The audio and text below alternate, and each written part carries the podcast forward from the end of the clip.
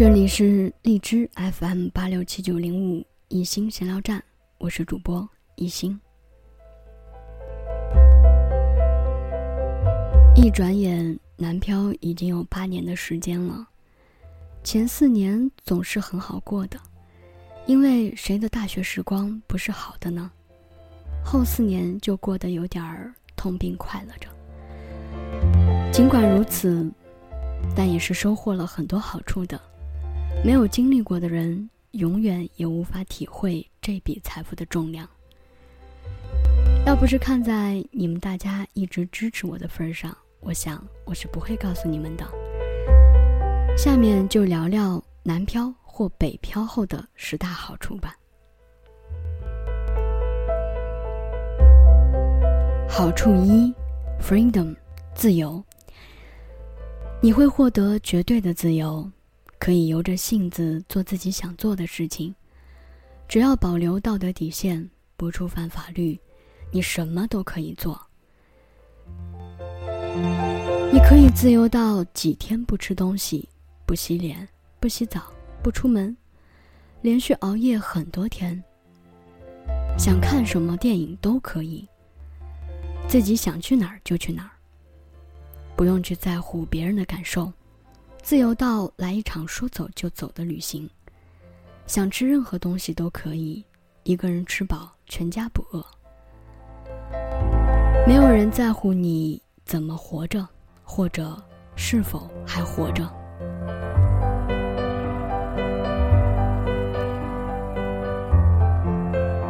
好处二，自信。在外漂泊的时间久了，你会越来越自信。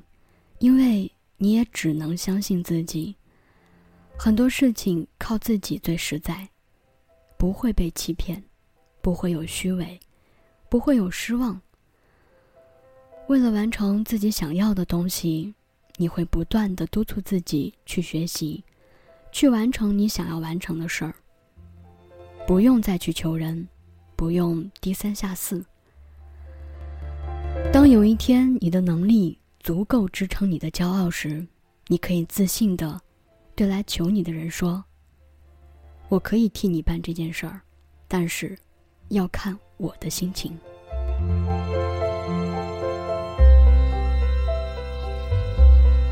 好处三：自立。自主自立对一个女孩子来说绝对是好的，不依赖，有时候是可以救命的。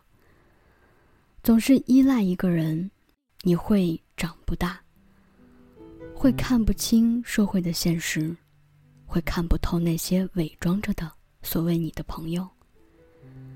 你会失去自我，失去存在的价值和意义，会失去自主权，像一个提线木偶一样，任由摆布。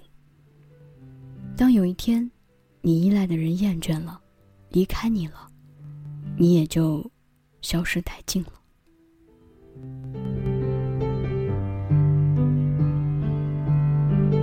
好处四：学会与自己相处。在外打拼的日子，大多数的时间是自己相处。一个人旅游，一个人看书，一个人写字，一个人逛街，一个人工作，一个人吃饭。一个人听音乐，一个人散步，一个人锻炼身体，一个人跳舞，跳最喜欢的华尔兹。一个人去承受一些事情，难免有些不平衡的时候，所以会试着和自己谈心，调整自己的状态，甚至会有好几个状态下的自己一起出来，为你出谋划策。让你渡过难关。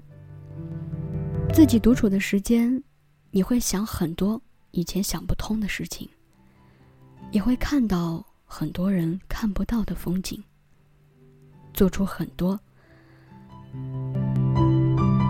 很多很多别人只敢想却不敢为的事情。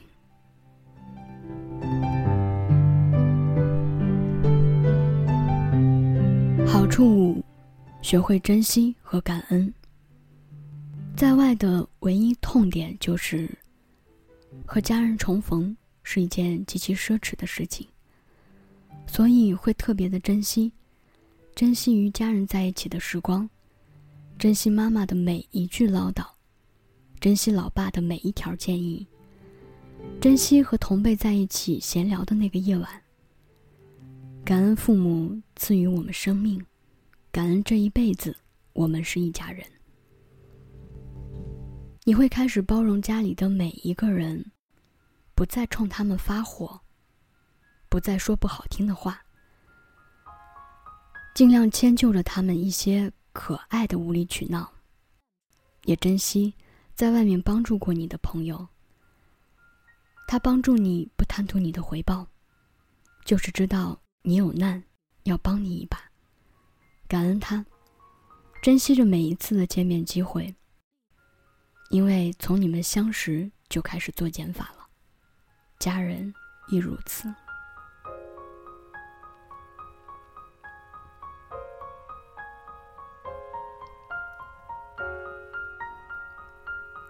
好处六：养成习惯。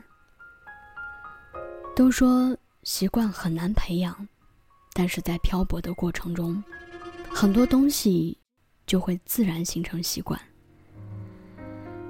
你习惯买有口袋的衣服，除了方便放置东西，更是让你的双手有一个好的去处。你习惯去处理本应该是男孩才去做的事儿，习惯晚上睡觉前检查一遍煤气、门锁是否安全，习惯合理的安排空闲的时间，写字、听音乐。或者去做一些稀奇古怪的事情，哪怕你不知道这些事情以后你是否会做。习惯出行乘坐公交车或者是出租车，省钱、绿色也安全。习惯免疫了机场分离时的那种难过。习惯一个人拖着大大的行李，走在机场的每一个角落。习惯遇到问题，不是抱怨，而是最短的时间内寻找解决的办法。所以我慢慢的会觉得，当我在找工作时，用人单位问我我会什么，我想我只能告诉他，我会寻找解决问题的方法，然后解决问题。这大概也是我唯一会做的事情。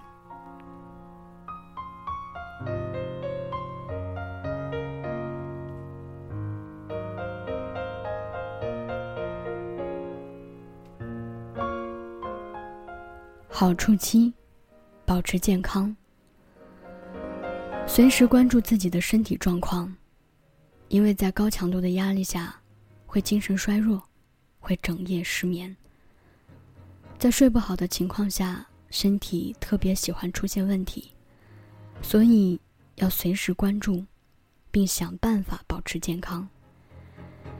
因为漂泊的我们，对于进医院来说。也是一件很可怕的事情。没人照顾，高昂的医药费，都会让我们想尽办法不去生病，保持健康。因为我们害怕，假设有一天病倒了，父母会伤透心。身体发肤受之父母，岂敢不爱护？也假设有一天病倒了，不太幸运，晕倒的地方不是家。也不是办公室。按照现代人那种事不关己、高高挂起，和大多数都在碰瓷的尿性，你必死无疑。所以，我们这些漂泊一族，一定且必须保持一副健康的皮囊，继续为我们自己可笑的梦想奋斗、努力着。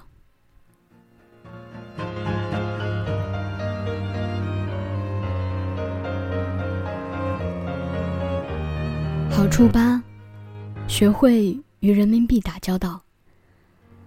漂泊时，也只有毛爷爷会让我们心里有底，觉得踏实。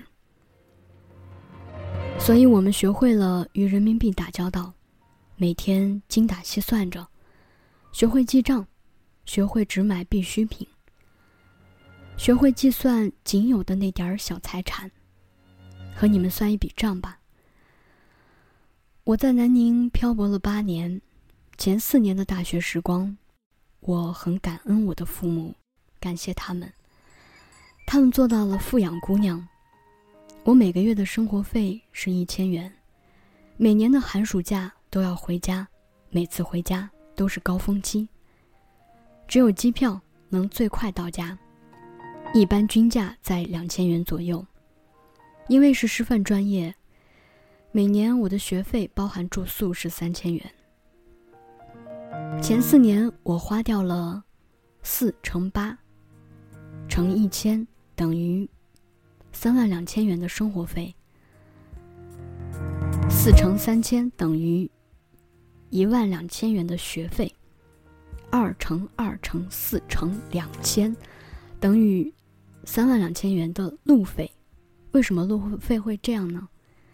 一共四年，我每次每年要回家两次，而且每次的回家都是双程，因为我去了还要再回来，所以共计呢，我就是花掉了七万六千元。后四年我开始自己打拼，我对于住房的要求是比较高的。我的小窝，虽然我一天只能待十二个小时，而这十二个小时中，也许八个小时我是在睡觉的，但我还是要我的小屋看起来很温馨，看起来像个家。所以我的房租从一二年毕业以后就都在八百元左右一个月了。有人会说，你就作死吧。本来就很穷了，还要住那么贵的房子。是啊，我可以吃不好，穿不好，但我住的地方必须要有家的感觉，这是我漂泊的唯一要求。再加上物业、水电网费，我平均一个月要固定支出一千两百元左右。因为工作了，没有寒暑假之说。后四年保证每年回家一次，也就是很雄伟的春运高峰期，机票依然是两千元左右，因为我们家太远了。每个月的生活费呢是在一千五百元左右，有时候呢会超，因为是女孩子，会忍不住买一些漂亮的衣服、鞋子、包包和化妆品。为了工作便利，在一四年我买了一台性能很好的索尼笔记本和当时刚出的 iPhone 5S，花掉了一万元。好了，现在开始算账。后四年我开始自己打拼的时候，我要承担四乘以十二乘以一千两百元，也就是等于五万七千六百元的房租，还有四年。来回的路费，也就是二乘以四再乘以两千，等于一万六千元的路费。我的工资呢有不稳定的时候，现在就假定我每个月可以拿到三千元。当然，这个三千元呢是最大值了，因为刚开始工作的时候我只拿一千二，拿了很久的样子，稳定了以后比较拼命的一个月拿了七千五百元，只有这一个月。后来换工作，我又拿到了一千七百元，差不多拿了有六个月的时间。后来就比较稳定了，所以假定这四年我每个月都可以拿到三千元。那么我自己挣到的工资呢，就是四乘以十二再乘以三千，也就是十四万四千元。好像看起来是一笔很大的数字。也会默默的去肯定我自己可以赚这么多的钱，对于我来说，我觉得挺多的。当然，对于一些做销售的朋友来说，这个数字简直就是弱爆了哈。那么我的其他的生活开支呢，也就是四乘以十二，再加再乘以一千五百元，这是我的生活费。这四年我一共花掉了七万两千元的生活费，所以我的整体的支出，也就这后四年就是一万元，再加一万六千，再加五万七千六百，再加七万两千，就等于十五万五千六百元。而我的收入呢是十四万四千元，所以其实我挺惭愧的。工作了快四年，没有给父母一分钱，却还要他们补贴。我只是在南宁，那些在北上广深的漂泊族应该比我更可怕吧？这个数据。我说，如果假设我没有背井离乡。我就省去了路费和房租，四年后我的存款应该就是五千五万啊，应该是五万五万七千六百，再加一万六千，那就是七万三千六百元。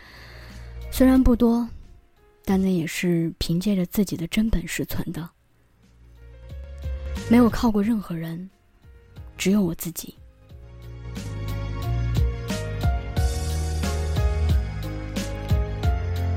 好处九，学会伪装。很多时候，我的朋友会说：“艺兴，你是怎么做到的？为何每次见到你，你都好像很有活力，很有状态？”我笑而不语。那是因为在漂泊的过程中，我学会了伪装。我的难过、伤心、无奈和绝望，都留给了自己。默默的去承担。他们是见不得光的，所以你们在见到我的时候，是一个没有负能量的我。和朋友们在一起，尽量说一些好的话题，不给他们带去麻烦，更不能带去我的悲伤。因为我明白，我的悲伤没有必要宣泄的人间人尽皆知。做一个好的伪装者，很有必要。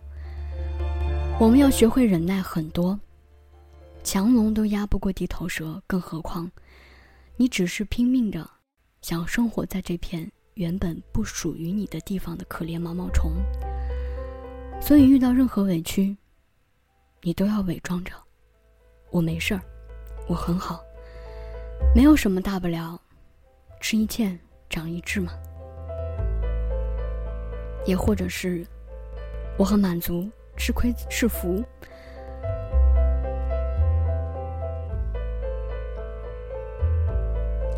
好处十，锻炼胆量。我们要随时担心着，担心明天是不是房东不再出租这个你熟悉的房子了。我们要随时担心着，如果遇见事情了，自己能不能扛过去。我们要担心着，走夜路的时候。会不会遇到危险？我们要随时担心着，你的朋友突然就背叛你了，你一个人是否可以承受？我们要担心着会不会有天灾人祸，让你和家人天地两隔？我们也要担心着，自己会不会被公司淘汰了？所以我们疯狂的努力着。